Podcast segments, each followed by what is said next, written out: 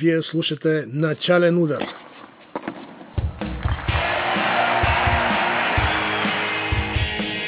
Най-интересното от света на тениса с мен Любомир Тодоров.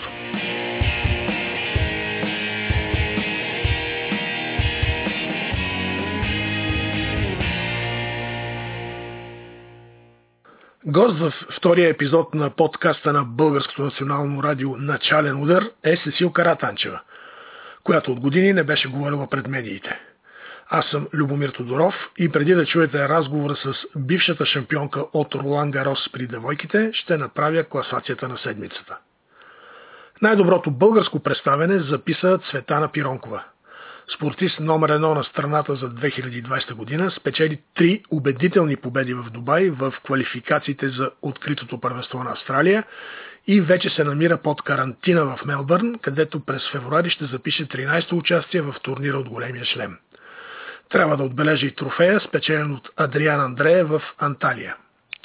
Връх на седмицата в световния тенис е успехът на Арина Сабаленка от Беларус, която спечели титлата в Абу Даби и се изкачи до рекордното седмо място в ранглистата. Това беше трети пореден трофей за мощната спортистка след тези в края на милата година в Острава и Линц и 15-ти последователен спечелен матч. Изненадата с знак плюс беше класирането на първи финал при мъжете на 20-годишния американец Себастиан Корда в Делрей Бич. Синът на достигалия до номер 2 в света Петър Корда е на ръба на влизането в топ 100 на ранглистата на ATP. Себастиан предпочете тениса пред голфа за разлика от сестрите си Нели и Джесика и успя да спечели титлата при юношите на Australian Open през 2018. Изненада с знак минус за мен е отпадането на Южени Бушар във втория кръг на квалификациите в Дубай. Хубавата канатка, която е бивша номер 5 в класацията и финалистка от Уимбълдън, заяви амбициите си да се върне в елита и обяви, че тренира здраво и мисли само за тенис, а не за изявите си в социалните мрежи, но не успя да го докаже. Сесил Карат Танчева говори, както винаги, откровенно и без политическа коректност за това дали ще продължи да играе тенис, коментира представянето на българките в квалификациите за откритото първенство на Австралия, направи смела прогноза за цвети в Мелбърн. Също така говори за сестра си Лия Каратанчева, която също е в световната ранглиста, за това кое смята за най-голямо постижение в кариерата си, за една победа над Виктория Азаренка, за наказанието си като затвор, съжалява ли, че игра за Казахстан няколко години и каква е връзката между спорта и политиката? Чуйте разговора. Сесил, в последно време изчезнал от радарите, образно казано. Фигурираш в световната ранглиста, но не си играла от Уимбълдън през юни 2019 година, когато беше и първа ракета на България. Какво се случва с теб? 2019, да, тогава, а, въпреки че не мисля, че бях първа ракета, мисля, че бях по-назад, но а, да, тогава играх за последно и а, може се каже, че съм изчезнала. да, знаете как се случи понякога в спорта, все пак има, има моменти на, на затиши, има контузии, има прегаряне, има има човек нужда от малко почивка, както му казвам аз. Но имах тогава много, направих много лошо възпаление, трябваше да се възстановявам. Общо взето възпалението са бавен процес. И нищо така, все още съм в един такъв процес на, на възстановяване и честно казвам, мисля, че наистина имах нужда от една сериозна почивка. Вече ли и кога ще започна да тренирам на този етап, не знам още. Но в крайна сметка мисля, че имам така още, още известно време да се почуда какво да правя. Знам, че отново ще играеш професионален тенис, не си се отказала, не готвиш бенефис. Не, бенефис със сигурност. Не, не. Определено не е в мой стил, дори да вече не е готвя бенефис, но да, не съм казала край, абсолютно сигурност, просто казвам му по-скоро като някаква такава творческа почивка. Разбрах, че учиш висше образование. Ще ни кажеш ли подробности? Ами да, също аз магистратура съм записала. Аз да висшето взех преди няколко години, но магистратура реших така и така с тази пандемична обстановка, доста ограничено всичко. Това между също е една от причините така изобщо за, малко да не искам да се захващам с тренировки, тъй като малко е напрегната сега ситуацията с тренировки, с подготовки, с пътувания. Не ми е любимото нещо на света цялата ситуация и затова така реших да използвам времето малко в друга насока и записах магистратура спортен менеджмент, което мисля, че в някакъв етап в живота може да ми, да ми влезе в употреба, както се казва. Да менажираш какво? Ами, не знам, нали, нали това казвам, със сигурност някакъв етап мисля, че ми влезе в употреба, но общо взето мисля, че има, има кой все пак. Имам три сестри, на които мога да помагам. Има млади таланти, и не само. Според мен е много важно младите да имат правилните хора около себе си. И аз така съм била от едната страна и съм имала голяма агенция за гърба си и сме да твърда, че това си има своите плюсове и своите минуси. Определено мисля, че има начин, по които бих могла да помогна на, на младите живот и здраве. Как ще оцениш представянето на българките в квалификациите за откритото първенство на Австралия? Със сигурност Цвети нали, е прекрасна, но според мен хората много, много подцениха факта, че тя винаги се е страшен професионалист, винаги се подготвила много добре, винаги се представила изключително добре и изобщо за момент не съм се съмнявала, честно казано, че, че няма да се представи нали, на ниво и този път. За другите знам, че Вики имаше така контузии, с които се мъчи и тя от известно време, така че Нали, не знам и тя дали успява да се, да се възстанови напълно, което също си е доста травмиращо за един, за един спортист, особено на това ниво. За другите знам, че мисля, че се, едната се представи хубава победа направи. Да. Кова, да, победи втората поставена схемата Осан до ден и след това загуби от една китайка, която пък на следващия ден взе само един гейм и също отпадна от квалификация. Има много такива резултати, които отстрани нямат много логика, но винаги може по-добре. Със сигурност, аз съм сигурна, това са професионалисти, момичета дали са най-доброто от себе си, но а, пак казвам, тенис е, тенис е една необятна територия, в която, за съжаление, няма нищо сигурно. Никой не може да е точна прогноза, според мен. Те много се опитват, но в крайна сметка май единствено точни прогнози за, за вечното трио за Федерер, Надал и Джокович, така че особено по женския тенис да се дават прогнози, мисля, много, много нереалистично. Не обичаш да даваш прогнози, но добре, докъде според теб могат да стигнат Цвети и Григор Димитров в Мелбърн тази година? По принцип, ако гледаме реалистично за формата и за това как се чувстват, което е най-важното, нали, според мен могат да стигнат много, много напред. В крайна сметка, това пак казвам, в женския тенис, особено пък абсолютно всичко е възможно. Жените не сме особено логични, логични създания, така че мисля, че особено ако се чувстваш добре и ако си в а, физическа и психическа форма, абсолютно защо не спечелиш шлем смисъл. Аз съм страшно позитивен човек и за мен е преди всичко знам, че Цвети има си вярва в способностите. А, сега в мъжкия тенис мисля, че е малко по, по-специфично, защото а, мъжете са... Там нещата по-логично се, се случват. Сега Григор, според мен, има и той адски голям потенциал на моменти. Според мен просто имам чувство, че не си вярва достатъчно, но в крайна сметка, според мен и двамата могат да направят много големи неща. Относителен е въпрос. Смисъл да се правят прогнози в тенис, аз много не обичам, защото имало е моменти, гледаш го някой, страхотно се чувства на тренировки, нали, всичко е феноменално, излиза на матч и просто не е неговия ден, буквално не е неговия ден. Лично аз като човек, който ги познава и, и ги уважава и като хора, и като спортисти, се надявам искрено да направят чудеса от подвизи и да ни радват много.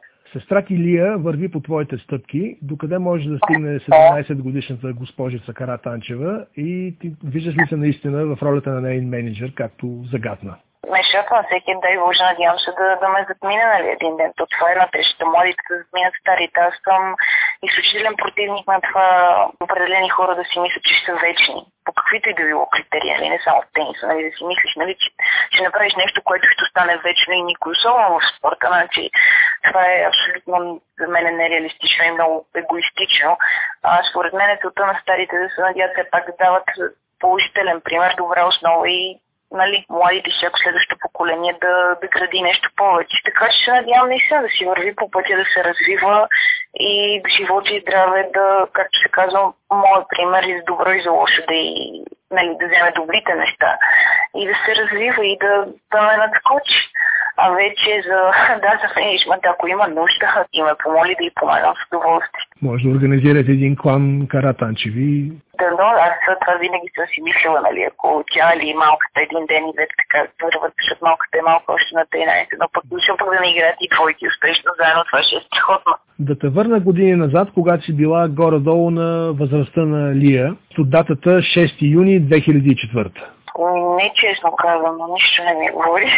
Правят се хубавите неща. На тази дата спечели титлата от Ролан Гарос при девойка.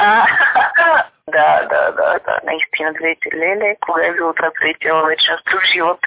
Ами, да, да, наистина много, много хубави спомени. Аз съм била едно малко лапе, както обичам да казвам. наистина много, много отдавна. Ами, положителни спомени, наистина. Спомняш с, с, с така нали, студен днешен да помня. То няма да се заправи. Помня мачовете, помня някои от мъжите, с които играх тогава. След това вече и при жените там си бяхме конкуренция. С някои от тях играх след това вече и, и при жените. Като цяло Вид веснина, Бондаренко. Да, да, Веснина, Бондаренко.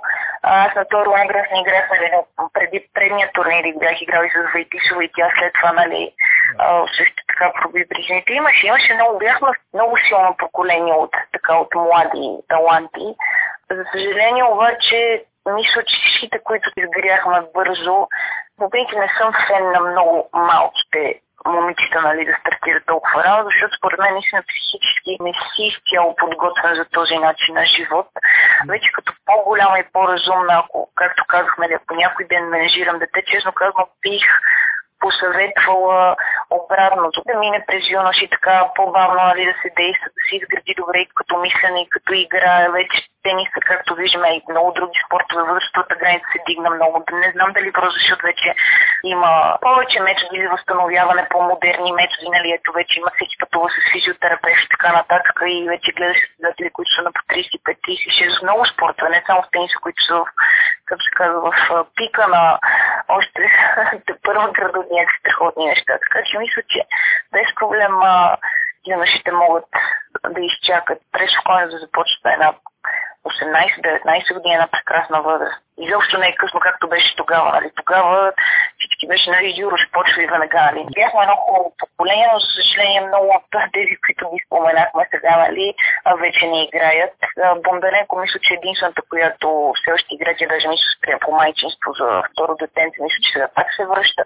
Един път мисля, че дори психически някакси, мисля, че е по-лесно, по-лесно няма, но да кажем относително по-лесно да се върнеш. Но вече два пъти, дори чисто физически е доста голямо предизвикателство. Аз много се възхищавам на жени, които го правят това, защото това изисква двойно повече вече труд и усилия и така нататък. Но дано, дано, дано успее да се върне.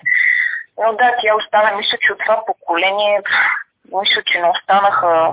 Не, искам да те коригирам, ако позволиш. Малко да, да. Ролан Гароз, доколко си спомням, на пак девически турнир в Милано. На финала победи някоя си Виктория Азаренка. Да. След два сета. Помниш ли да. този матч и поддържате ли отношение с Вика? Дори тогава помня този матч, бях много притеснен, защото аз бях не знам на колко съм била тогава, но тя беше една година по-малка от мене. Това съм запомнил, защото тази съм 89-ти набор, Виктория беше 90-ти. Аз помня, че когато тръгнахме да излизаме на финала, а, при мен, нали, дойде баща ми и наши, нали, че с който ще играше 90-ти набор.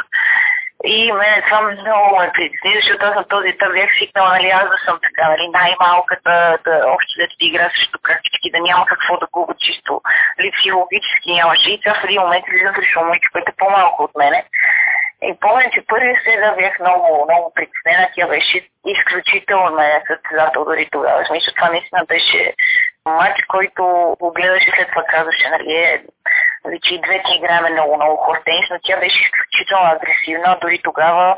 А просто стила, който си играше тогава, естествено, топката ти беше по-бавна, но общо взето същи стил, който играеше тогава игра и сега естествено на много, много по-високо ниво, но а, беше изключително агресивна, движи се изключително добре, много, много самочувствие, с много хъс.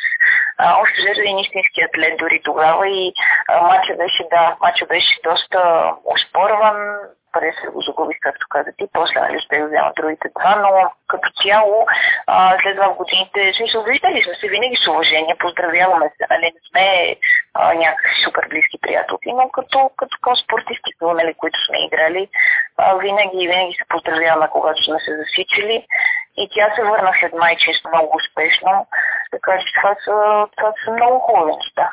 А добре, издаваше ли същите звуци тогава? А, да, да, да, и тогава, да. Факт и тогава. И тогава, и тогава беше. Да, да, беше, беше наистина, но те много хора това си мислят, нали, като цяло. Тогава имаше дори ето, нали, Шарапхон. Имаше е, един набор от треньори, които тогава а, точно навлезе това, нали, че а, ако издаваш такъв звук, ти фактически ти изкараш много повече кислород в самия удар и това има вариант и, и да ти засили удара. И тогава нали, се котираше този модел и особено когато Шарафа нали, така, проби много от руската школа и украинската, нали, треньорите започнаха да, да прилагат това върху доста състезателки. И сега на тура няма чак толкова, които пробиха да издават тези случаи, но в юношите турни имаше много момичета, които крещяха и викаха така, нали? И това беше метод, пак казвам, който треньорите нали, прилагаха много след като видях, че успеше при Шарапова.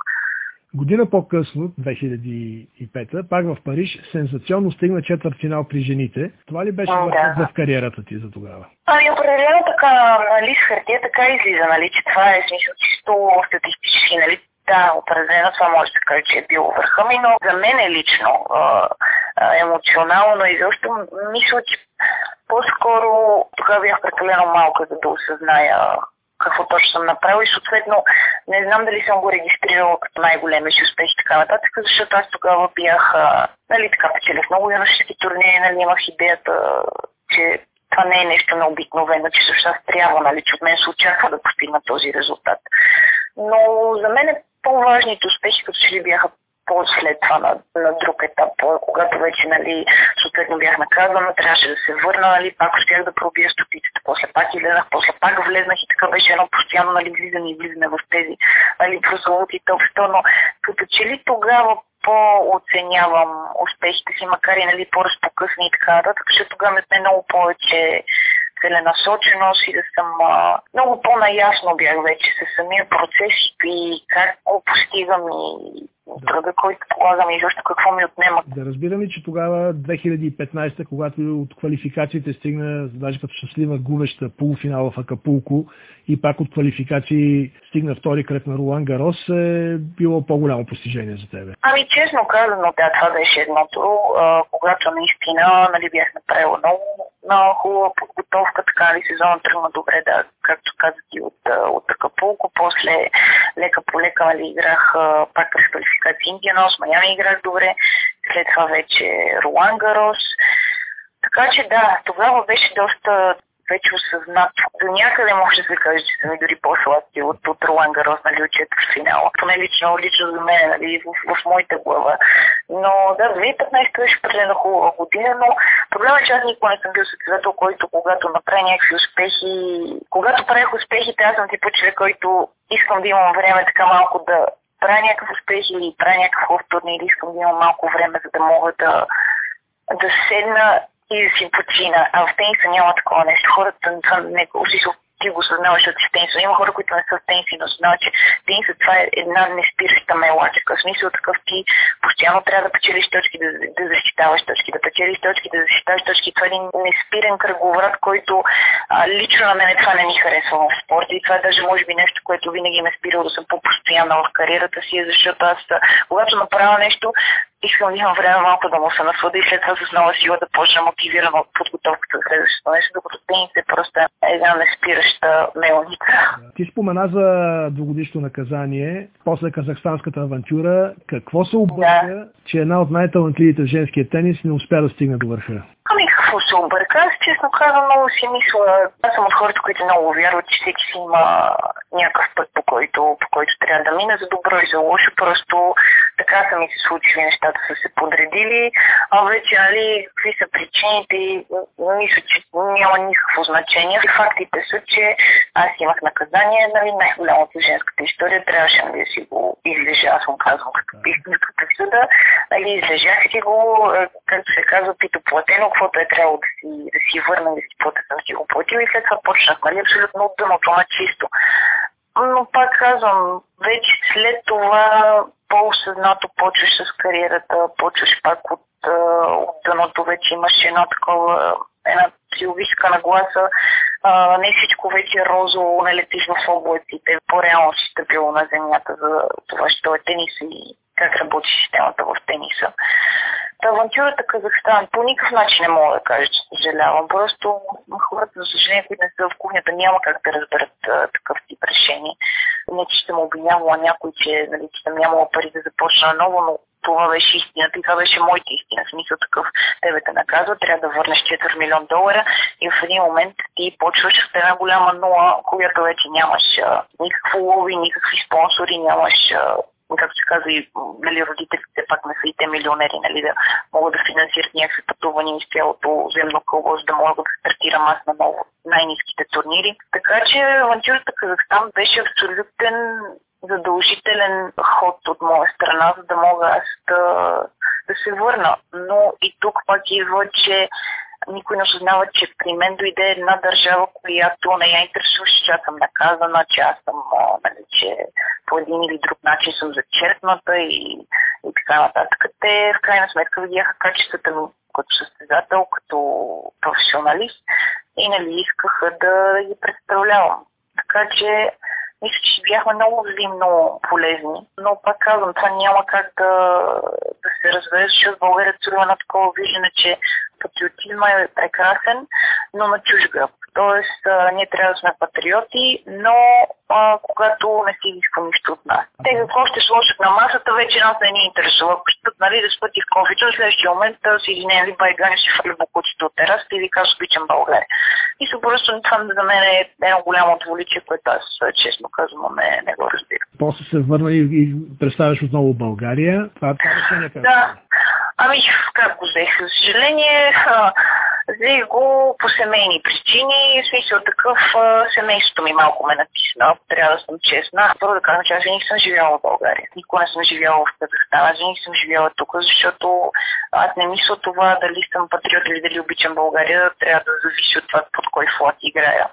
Значи аз винаги съм живяла тук, защото си обичам държавата и най-малкото винаги съм се старала да съм граждан, нали, за пример, най-малкото. Но, но решението го взеха, защото семейството ми, те много държаха на имиджа, на това, нали, аз да се върна за България, че това е важно решение, което аз трябва да взема. И малко или много така исках да ги зарадвам по този начин, защото все пак и малко повече така се интересуват от мнението на, на обществото. Аз малко съм притръпнала вече, защото виждах, че много бързо хората те свалят и много бързо те дигат. Това не може да бъде критерий, по който един човек да живее. Но за себе си аз съм много, много благодарна на Казахстан, защото те ми подадоха една ръка в момента, в който наистина нямаше нито един дори пръст протегнат към мене. И това няма как да го обясня или да го разбере човек, който не е бил в моите обувки. Така че аз съм им изключително благодарна за това, което направиха за мен. И имахме прекрасни отношения в, в тези години, в които аз играх за тях. Даже накрая, нали, когато се върнах за България, им пратих едно благодарствено писмо и обясних просто, че по семейни причини, нали, че се връщам да играя за България, но за момента мисля, че аз съм им благодаря с цялото сърце и душа за това, че те ми подадоха ръка. Ти спомена Шарапова, с която не може да се каже, че питаете взаимни симпатии още от 2004. Тя също получи наказание за употреба на допинг. В интервю през 2016 година, мисля, ти ми каза, че рускинята ще се отърве с леко наказание и наистина тя беше санкционирана за по-кратко от теб, за 15 месеца реално.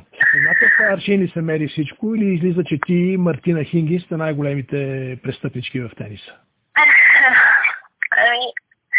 Виж какво, за мен няма как да се мери с един аршин, по принцип никъде. Просто защото света устроен така, че големите на върха във всяка една сфера, съответно малко по друг начин стоят нещата при тях.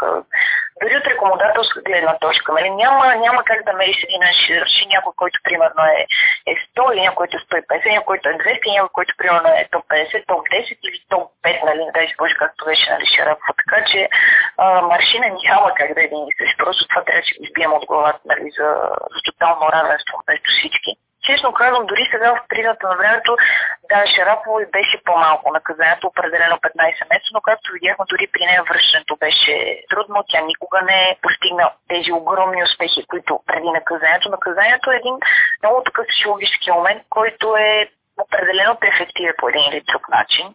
Въпреки това тя направи завършване така е, но мисля, че дори за себе си видя, че, че не е на същото ниво, каквото беше преди. Но Дори за Шарапово, не знам, и там според мен имаше много политически игри, смисъл, там имаше много големи конфликти между Америка и Русия. Хората си мислят, нали, че спорта е просто спорт, нали. Спорта е някаква игра, която ще ходят, тичат там, нали, забавляват, изкарват милиони, да, нали, това е спорта. Много неинформиран човек, нали, може да има такива виждания. За съжаление, спорт е, е разнообразие и развлечение. Ние съм в индустрия, която развлича хората. Но тогава, когато Шарапово не казаха, нали, ти много добре знаеш, имаше големи конфликти между Америка и Русия. Тогава нали, излезнаха и руски хакери, които пък нали, тогава след това пробиха системата на антидопинговата комисия. Видяха, че там те пак и сестрите нали, имат някакви огромни медицински файлове, които, за които пък нищо не се казва. Така че мен Ширак се стана жертва на на една такава политическа игра и конфликт. Но спорта също е политика. Просто политиката е навсякъде. Това, че ние нали сме, както се казва, си гледаме просто спорт и сме спортисти, не значи, че в спорта на високо ниво няма и политика. Както казвам, бях първата, нали, най-голямото наказание в женския тенис. Хинги след това се видяхме след като тя се беше върнала и тъй като не така си имаме приказка още от едно време и тя ми каза колко брутално при нея протекло също всичко, че е абсолютно изобщо там системата е издъхнала много така нечестно, ако може да така наивно тази, тази дума, но че изобщо дори не си дали шанс, нали, тя искала да приложи модерни, защото реално целият свят, всички тестове се изпращат само в една лаборатория. Значи няма, никой няма шанс дори да при обжалването ти да искаш да кажем независимо лаборатория по някакъв начин да, да ти тества пробата, което за мен е абсурдно. И тя тогава нали, ми беше казала, че се е опитала нали, с по-модерни технологии тестове нали, да, да докаже, че е невинна, но съответно нали, защо не, не е могла да, да пробие тази стена и нищо си да ти нямаш право да си избереш, че тя има коне и много обича да язди, това и беше хоби. А, и даже по някой път нали, ходеше на състезания, нали, когато си наказан, ти нямаш право да се явяваш на никакви спортни а, ивентове. Смисъл, абсолютно нищо. Ти не само, че нямаш право да участваш, нямаш право и да присъстваш. И ти казваш, че това също много е съсипало психически, просто защото нали, конете си били другата любов и дори там не е могла да практикува нищо. Така че много, много, много неприятни, неприятни ситуации, но това е както просто това се случва и или го приемаш и продължаваш напред, или просто се тръжкаш и е нищо. Спомена конете, ти имаше домашен любимец змия, нали не бъркам? Да, да, да, Скарлет. Ами да, да. Много тя е голяма майстра. Само, че понеже докато пътувах много време, една наша близка позната я гледаше нали, за доста месеци. Тогава, когато последния път, 2019, когато бях в щатите за доста време. И сега буквално така много се и тя се влюби в животното. и сега тъй чета такива размени начала, защото и тя се привърза към нея и ами то животинка, като свикнеш с него, си ти си там живее си. Просто менюто му е малко по-различно. А добре, съпруга ти как реагира на този домашен любимец? Как? Беше му много в началото, няма да забравя, като още нали, в началото, като излизахме, като дойде и аз така, нали, я вадех от терариума и си слагам си така, нали, тя си седи така до мене, се нагласи като нормално животно. И той такъв, вика, леле, моля ти се, не дей, леле, прибери, нали, не мога. Един път я бях извадил и той не е видял, че ми извадил и така по едно време седи до мен и такъв подскочи, като я видя, че ми беше застанала, се беше навила на корема ми. И той такъв, леле, аз не съм я видял, моля ти се. Ама нормално, то в началото си е, е стрес и паника за всички. Ами да чакаме да се върнеш на тома на корта. Е, живот и здраве. Да, каквото сега покаже, ще видим. За сега, да, сега, нали, общо взето, гледам си а, магистратурата, така държа естествено физическа форма, просто защото толкова много болешки и всякакви леки неща, ако, ако не държиш мускулатурата, най-вероятно ще разпадна в съставни части, но като цяло физически държа форма, така че ще видим живота и трябва как ще се развият нещата. Добре, благодаря ти за този разговор. Това беше всичко от подкаста за тенис Начален удар. Можете да ни намерите на сайта на Българското национално радио bnr.bg или на BNR Podcast в платформите SoundCloud или Spotify.